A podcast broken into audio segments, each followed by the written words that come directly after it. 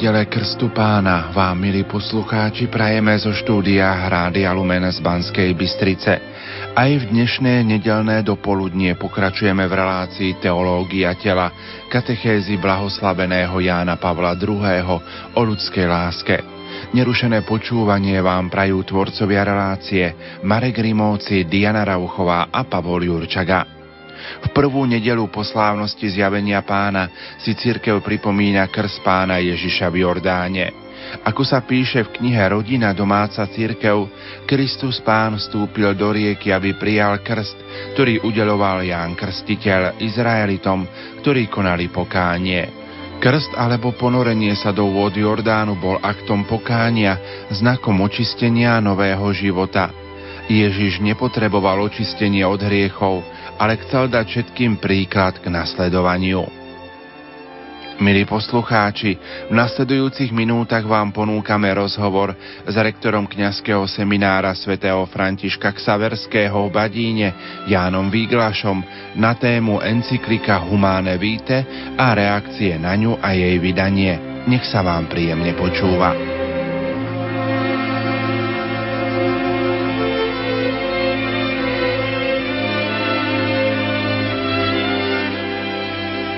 Opäť po týždni pokračujeme v našej relácii Teológia tela.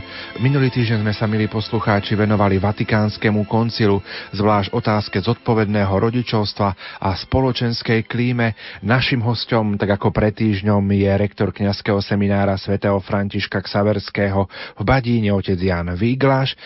Poďme si najprv zhrnúť to, čo sme hovorili minulý týždeň v relácii, aká bola situácia pred druhým vatikánskym koncilom, respektíve pripomeňme tie dôležité veci z minulej relácie. Tak skúsime naozaj pripomenúť tie najdôležitejšie momenty, lebo je dobre ich mať na pamäti, aby sme oveľa lepšie potom aj pochopili, prečo encyklika Humane Vitae spôsobila takú veľkú kontroverziu a oveľa lepšie pochopíme, čo všetko s tým súviselo. 20. storočie bolo asi najdramatickejšie storočie v dejinách ľudstva, alebo máme o tom veľmi veľa záznamov. Vieme, že to bolo obdobie dvoch svetových vojen s miliónmi, s desiatkami miliónov mŕtvych. Ale hneď po druhej svetovej vojne nastal veľmi prudký rozvoj medicíny, však už celé 20. storočie bolo týmto poznačené. Napríklad objav antibiotík v 40. rokoch ich nasadenie znamenalo obrovský prelom v medicíne. Veľmi veľa infekčných chorôb prestalo byť takých závažných a, a takých problematických. Rapidne sa znížila detská a materská umrtnosť. Tým pádom nebolo treba ani z toho prezidentného hľadiska mať toľko detí. Zvyšil sa životný štandard. Ľudia prešli na model menej detných rodín, než to bolo do 20. storočia. A potom sme spomínali v 50. rokoch objav prvej hormonálnej antikoncepčnej pilulky, ktorá znamenala opäť jeden z najväčších prelomov aj v medicíne, vo vývoji vedy a technológií, a v biotechnológiách. A hovorili sme, že táto antikoncepčná pilulka bola privítaná mnohými lekármi, manželskými pármi, aj morálnymi teológmi a spovedníkmi, pretože tom videli riešenie pre manželské páry, ktoré už mali deti a neplánovali mať ďalšie deti. Potom sme, potom treba pripomenúť 60. roky, obdobie druhého Vatikánskeho koncilu, obdobie rapidných zmien, keď sa aj cirkev otvorila svetu, najmä s pápežom Janom 23., ktorý tento druhý Vatikánsky koncil zvolal. Vieme, že pápež Jan 23. počas koncilu zomrel a potom nastúpil pápež Pavol VI v roku 1963. Samotné obdobie koncilu bolo veľmi búrlivé. Nepredpokladalo sa, že koncil bude tak dlho trvať, ale bolo treba prejsť cez to, čo vlastne církev môže zmeniť, čo nemôže zmeniť. Bolo treba pochopiť podstatu církvy a podľa toho potom bolo možné reagovať aj na to, v čom môže církev zmeniť spôsob ohlasovania evanielia, ale nie samotné evanielium. A preto máme tie štyri veľké konštitúcie Vatikánskeho koncilu. Jedna o liturgii Sacrosanctum Concilium, potom e, konštitúciu o Božom slove Dei Verbum a potom dve konštitúcie o cirkvi, Lumen Gentium, dogmatickú konštitúciu, úplne na konci pastorálnu konštitúciu Gaudium et Spes. A práve pri tej pastorálnej konštitúcii, keď si išlo o manželstvo, tak sa debatovala aj táto otázka, ako ďalej s antikoncepciou, ktorá prišla ako úplne nový fenomén, či je možné využívať poznatky a existenciu hormonálnej antikoncepcie na regulovanie pôrodnosti alebo nie. A ešte teda pripomenúť to, že 60. roky boli to roky veľmi búrlivé. Bolo to obdobie uvoľnenej sexuality, známe ako sexuálna revolúcia, éra hippies, odporu proti vojne, najmä vojne Spojených štátov vo Vietname. Bolo to obdobie, keď sa dekriminalizovala manželská nevera, keď rozhod bol legalizovaný, keď tu bol zápas o legalizáciu mekých drog, najmä marihuany a na LSD. Čiže to bolo, bolo to obdobie protestov, obdobie študentských revolt. A v celom tomto, tomto kontexte s nástupom televízie, ktorá prinášala zábery z Ázie, Afriky, z rozových krajín, z veľkej chudoby, hladu, tu spreludnenia do toho všetkého vstúpil, tak sa prirodzene očakávalo, že aj církev sa postaví k tomuto problému a že pravdepodobne zmení náuku, doterajšiu náuku o antikoncepcii. Aká bola úloha pápeskej komisie, ktorá mala skúmať otázky kontroly pôrodnosti? Táto komisia vznikla počas druhého Vatikánskeho koncilu, ustanovil ešte pápež Jan 23. 6 mesiacov potom, ako začal druhý Vatikánsky koncil, ale je dôležité pripomenúť, že úlohou tejto komisie nebolo riešiť otázku antikoncepcie. Pápež Jan 23. ju zriadil preto, aby mu pomohla pripraviť sa na konferenciu, ktorou mala mať Svetová zdravotnícká organizácia a Organizácia spojených národov. Čiže toto bol pôvodný cieľ komisie, ktorá má vtedy len niekoľko členov. Pápež Jan 23. zomrel 37 dní potom, ako túto komisiu stanovil. Na jeho miesto nastúpil kardinál Giovanni Montini, ktorý sa stal pápežom Pavlom VI. A na Pavla VI. začali tlačiť tak zástancovia antikoncepcie, ako odporcovia, aby sa církev k tejto otázke vyjadrila. A preto v niekoľkých krokoch túto komisiu rozšíril, až napokon nabrala takmer 70 členov.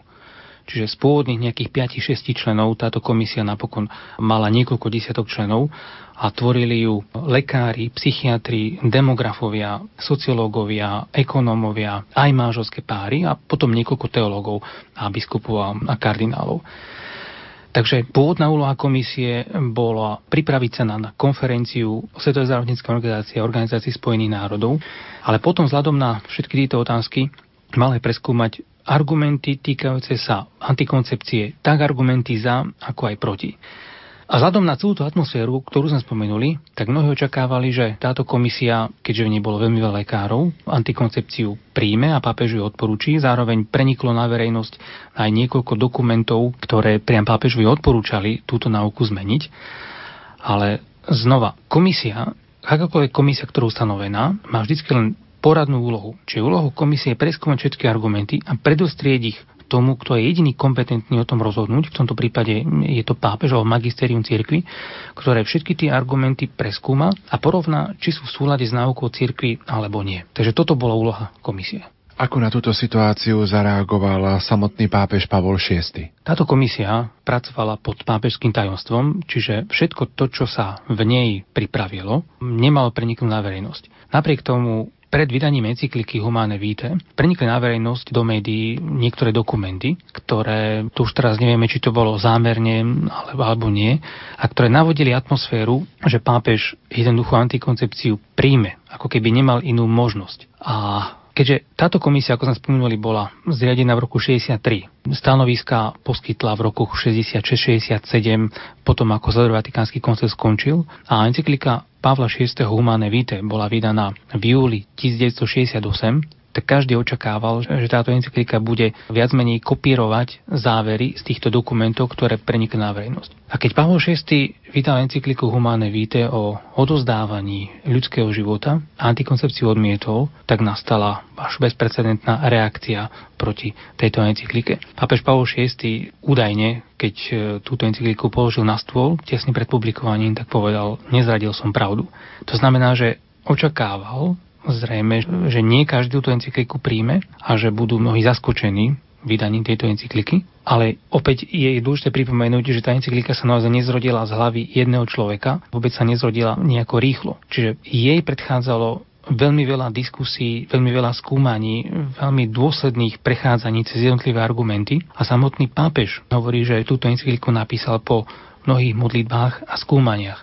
Takže určite to nebol výsledok práce len jedného človeka, aj za tým práca celého magistéria cirkvi. Poďme si spomínanú encykliku pápeža Pavla VI. Humane Vitae predstaviť. Čo obsahuje? V začiatku encykliky pápež len krátko približuje celú situáciu, ktorá jej predchádzala. Potom veľmi dôležitá časť je o tom, kde Pavlo VI hovorí o tom, že učiteľský úrad cirkvi magistérium má kompetenciu sa vyjadrovať aj k týmto otázkam a najmä k otázkam prirodzeného zákona.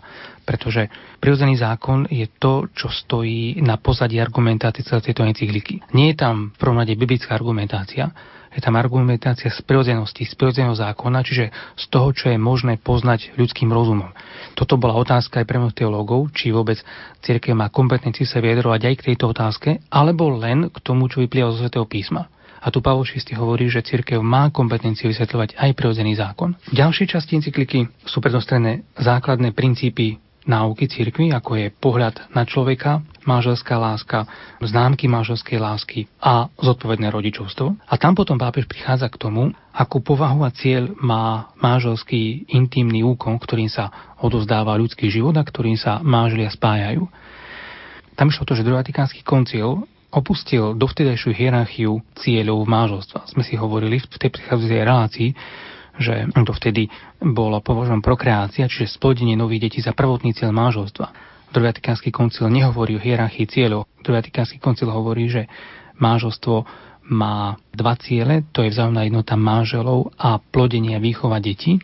A otázka teda znela, či nielen manželstvo, ale aj každý jeden manželský úkon, pohlavný akt v rámci manželstva, má mať tieto dva ciele, alebo stačí, keď v manželstve samotnom manželia naplnia cieľ plodenia detí, čiže už majú deti a potom ďalej už nemusia pri každom manželskom úkone tento cieľ sledovať a stačí, keď pestujú vzájomnú jednotu a vernosť. Alebo teda treba, aby každý manželský úkon bol otvorený životu a mal tieto dva ciele. Práve na toto reaguje encyklika Humane Vitae. Toto je jadro, kde hovorí, že aj každý jeden manželský úkon musí zostať otvorený životu, musí zachovať tieto dva významy, dva ciele. Ten prvý cieľ je otvorenosť životu a ten druhý cieľ je vzájomná láska a jednota manželov, pestovanie vzájomnej vernosti.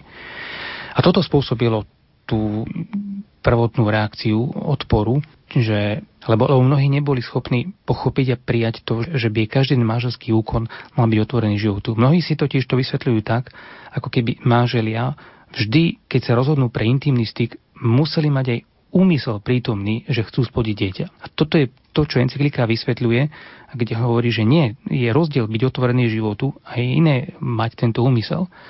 A to je niečo, čo stále spôsobuje problémy a kde stále mnohí dezinterpretujú túto encykliku. A k tomu sa môžeme dostať potom ešte trošku neskôr.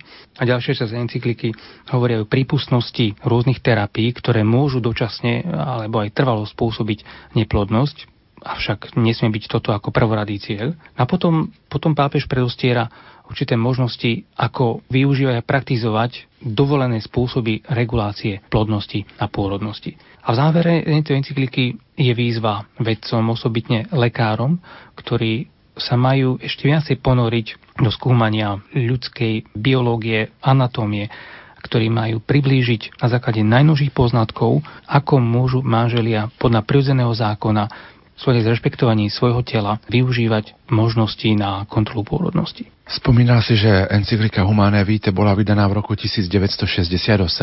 Aké bolo jej prijatie vo svete? Ako ľudia reagovali na túto encykliku? Už som naznačil, že táto encyklika nebola celkom prijatá a pápež Pavel VI predvídal, že asi nie všetci ju príjmu, ale nikto nevedel predvídať to, až aký obrovský odpor a aký rýchly odpor nastane proti tejto encyklike. Do dvoch dní bolo pripravené v Spojených štátoch stanovisko niekoľkých desiatok teológov, ktoré časom podpísali ďalšie stovky kňazov a teológov proti tejto encyklike. Na čele tohto diametrálne odlišného stanoviska stál prominentný katolícky teológ Charles Caran z Katolíckej univerzity vo Washingtone, ktorý stručne povedané prišiel s novým konceptom, s novým pojmom lojálneho, verného nesúhlasu s náukou cirkvi. Jeho argumentácia spočíva v tom, že na to, aby bol katolík verným katolíkom, aby sa stále mohol nazývať katolíkom, tak musí akceptovať vyznanie viery, v ktorom sú základné pravdy toho, v čo veríme, a potom všetky dogmy, lebo jedne dogmy sú vyslovené neomilne, čiže pápež sa pri nich nemýli. Všetko ostatné učenie, ktoré nie je vyslovené ako dogma, môže podliať omilu, a teda ak niekto nevie prijať učenie, ktoré nie je vyslovené neomilne, ale popri tom rešpektuje všetko to, čo bolo dovtedy vyslovené neomilne, čiže krédo a dogmy, tak vlastne zostáva stále katolíkom, akurát nesúhlasí s tým, čo sa môže podľa nich míliť. Toto je základ teológie a argumentácie, ktorú preostrel Charles Caran, ktorú sú osvojili mnohí teológovia a ktorú dodnes mnohí akceptujú a sú presvedčení, že toto je taký ich veľmi zodpovedný, racionálny, kritický prístup k tomu, čo církev hlása. Kritici Charlesa Carana však hovoria, že, že on vlastne dal možnosť nesúhlasiť s náukou cirkvi a popri tom stále, byť, stále sa považovať za, za dobrých katolíkov. Mnohé biskupské konferencie mali veľký problém s touto encyklikou. Po mnohých desaťročiach priznávajú, že, že nechceli sa osobitne púšťať do tejto problematiky, pretože vedeli, že väčšina ľudí už aj tak používala antikoncepciu a rôzne antikoncepčné spôsoby správania sa a vedeli, že túto encykliku nedokážu prijať. A preto pastierské listy, ktoré boli vydané hneď po vydaní encykliky a v 70. rokoch sa nesli v tom duchu, že učenie cirkvi nemožno len tak odmietnúť. Ale ak manželský pár dospeje k tomu, že sa s týmto učením cirkvi oboznámil a nevie podľa neho žiť, vo svedomí, svedomí mu tak hovorí, tak musí konať podľa svojho svedomia a keď koná podľa svojho svedomia, tak koná správne a vtedy vlastne nehreší. No teologicky je to samozrejme v poriadku, pretože človek vždy musí konať podľa svojho svedomia, nikdy nemôže ísť proti nemu, avšak my vieme, že, že naše svedomie, ktoré je najbližšou normou mravnosti, nie je vždy aj to najobjektívnejšou normou mravnosti. A že úlohou cirkvi je ukázať aj ľuďom, ktorí sa mýlia alebo a ktorí sú presvedčení, že konajú správne, že ich konanie by malo byť iné že ak chcú naozaj žiť v súlade aj s prirodzeným zákonom, aj s Božím zákonom, tak církev je tá, ktorá im spolahlivo ukazuje, ktorou cestou ísť. A potom po vydaní týchto pastierských listov viaceré biskupské konferencie sa prestali tohto problému dotýkať, prestali eh, hovoriť o, o antikoncepcii a o, a o plánovaní rodičovstva, pretože vnímali to ako veľmi citlivú a kontroverznú tému a báli sa toho, že by stratili mnohých veriacich. Totiž po vydaní encykliky nastal v niektorých krajinách tak silný odpor, že mnohí teológovia a kňazi odišli z kňazstva, mnohí laici vystúpili z cirkvi a mnohí reholníci odišli z cirkvi ten vývoj po Vatikánskom koncile bol tiež veľmi turbulentný, veľmi búrlivý a mnohí biskupy sa opravne obávali toho, že by stratili mnohí veriacich práve po tej atmosfére otvorenosti sa círky voči svetu a preto potom o tomto problému už ďalej radšej nehovorili. Kde sú teda príčiny neprijatia spomínanej encykliky, ak by sme si to ešte mohli tak zhrnúť a priblížiť? Niektoré sme už naznačili, že v prvom rade to bolo spoločenské a mediálne očakávanie toho, že pápež zmení náuku církvy o antikoncepcii. Ďalej tu bola tá pohotová argumentácia odporcov, ktorá znela veľmi logicky. Sme teda spomenuli tú argumentáciu, že niekto môže nesúhlasiť s náukou církvy a pritom byť stále lojálny katolík, pokiaľ tú náuku církvy považuje za nie neomilnú, čím vlastne zredukoval magistérium len na úroveň diskusného príspevku. Potom sme spomenuli tú obavu, ktorú mali mnohí biskupy, mnohé biskupské konferencie, a to bolo zúbytku veriacich, vzhľadom na to, že veľa ľudí vystupovalo v cirkvi, odchádzalo z nej. Ale to, čo sa potom neskôr ukázalo, že jednou z veľkých príčin bolo aj také zanedbanie katechetického vysvetľovania a pozudzovania manželov k manželskej čistote zo strany biskupov, kňazov, teológov. Práve preto, že sa báli, že veriaci odídu z cirkvi, tak neinvestovali do toho, aby náuku v tejto oblasti prehlbili a manželským párom ukázali aj krásu manželskej čistoty. A to bolo to, na čo potom zareagoval pápež Jan Paul II, ktorý bol ako kardinál Vojtila zvolený o 10 rokov neskôr po vydaní tejto encykliky, vtedy, keď sa väčšina biskupských konferencií k tejto otázke radšej nevyjadrovala. A on ako polský biskup a kardinál, ktorý sa už roky predtým venoval príprave snúbencov na manželstvo, ktorý rozvíjal teológiu manželstva, sa rozhodol urobiť z tohto jednu z hlavných tém svojich katechéz, aby tak priblížil, v čom je najväčší rozdiel a akým spôsobom by mala církev pokračovať ďalej v náuke.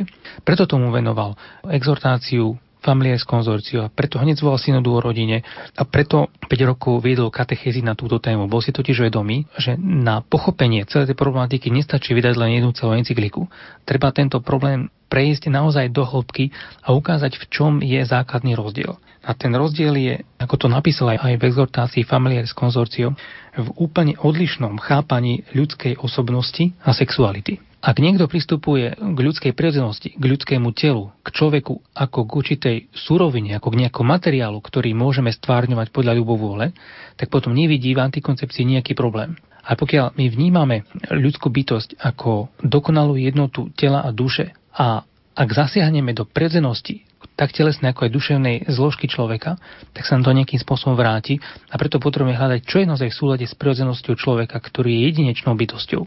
Už encyklika Humane Vitae hovorí, že úmysel, cieľ je rovnaký aj u tých máželov, ktorí používajú antikoncepciu, aj u tých, ktorí nepoužívajú. Ale prostriedky sú úplne iné. Čiže samotný cieľ nemať ďalšie deti je ešte v poriadku. A církev nikdy nehlásala, že máželia musia mať toľko detí, koľko sú biologicky schopní.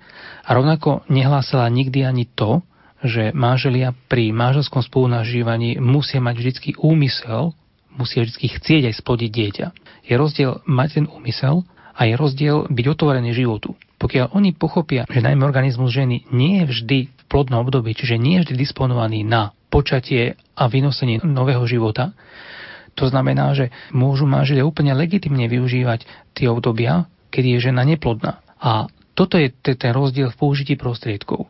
A toto mal na mysli Jan Paul II, keď sa snažil poukázať na to, že antikoncepcia je napokon oveľa hĺbším zásahom nielen do organizmu ženy alebo muža, ale je to v prvom rade hlboký zásah do prirodzenosti človeka tým pádom aj zásah do manželskej intimity aj do samotného manželstva. Ak sa pozrieme do súčasnosti, do dnešnej spoločnosti, a čo dnes, ako je dnes vnímaná a posudzovaná encyklika Humane Vita, čo môže priniesť dnešnému svetu? Stále môžeme povedať to, že encyklika, táto encyklika zostáva znamením, ktorom sa bude protirečiť. Je to taký kameň úrazu a neraz je taký skúšobný kamienok vernosti náuke cirkvi. To, čo stojí pred nami, je tá obrovská katechetická teologická úloha priblížiť krásu manželského života a krásu morálnej náuky církvy, priniesť vlastne evanílium, ktoré je dobrou, je radosnou zväzťou. Církev žiadnou náukou nechce uvaliť na manželov bremena. Práve naopak im chce ukázať, že to, čo možno oni považujú za správne, tak je možno len pohodlné, ale určite nie je to niečo, čo by z dlhodobého hľadiska pre nich znamenalo šťastie. A zase, keď, keď chce predostrieť evanílium, náuku cirkvi, aj morálnu náuku, tak si musí byť cirkev vedoma toho, že, že ľudia sa s ňou musia v prvom vnútorne stotožniť, aby ju dokázali nielen prijať, ale tak povedať doslova aj objať. Vtedy objavia aj jej krásu. Je to v každej oblasti, ak, ak niečo musíme konať a tomu nerozumieme, tak sa tomu vnútorne bránime. Tu je dôvod, prečo sa aj mnohí máželia bránia náuke cirkvi, pretože jej dostatočne nerozumejú.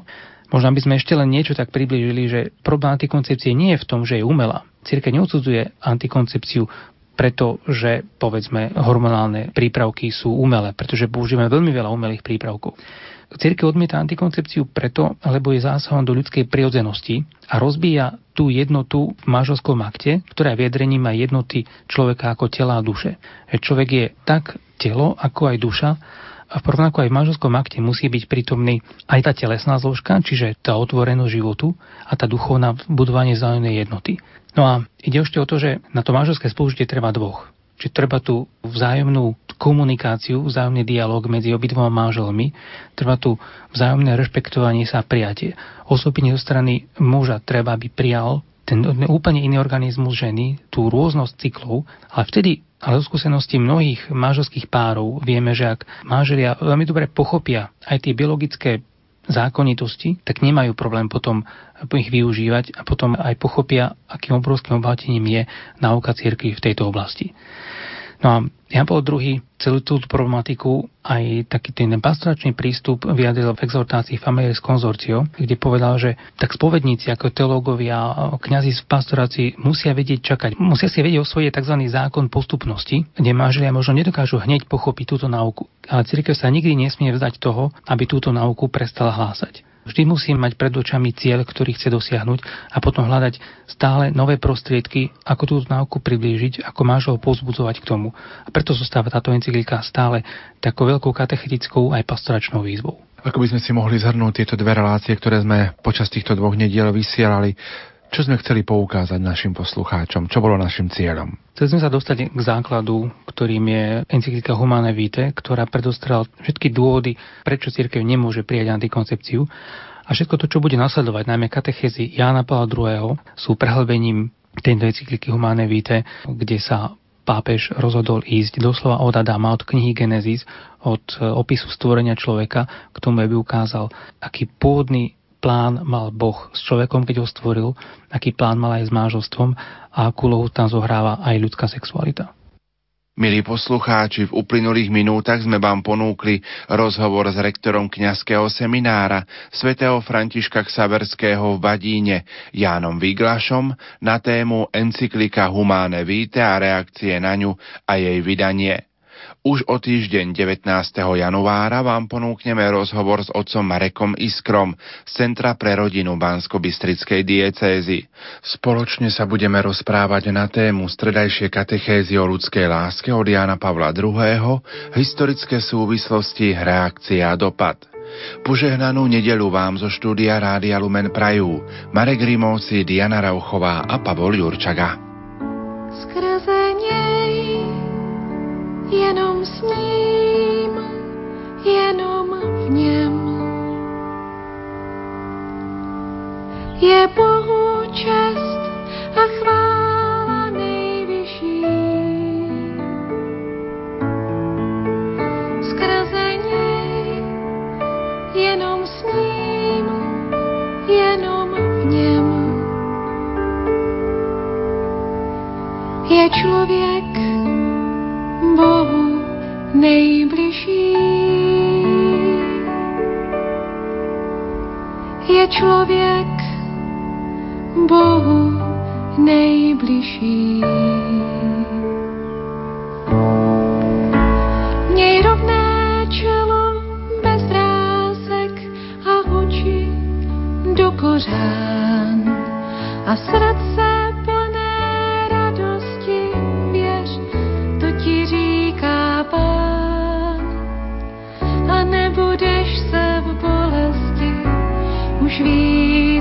muset bát, tak obej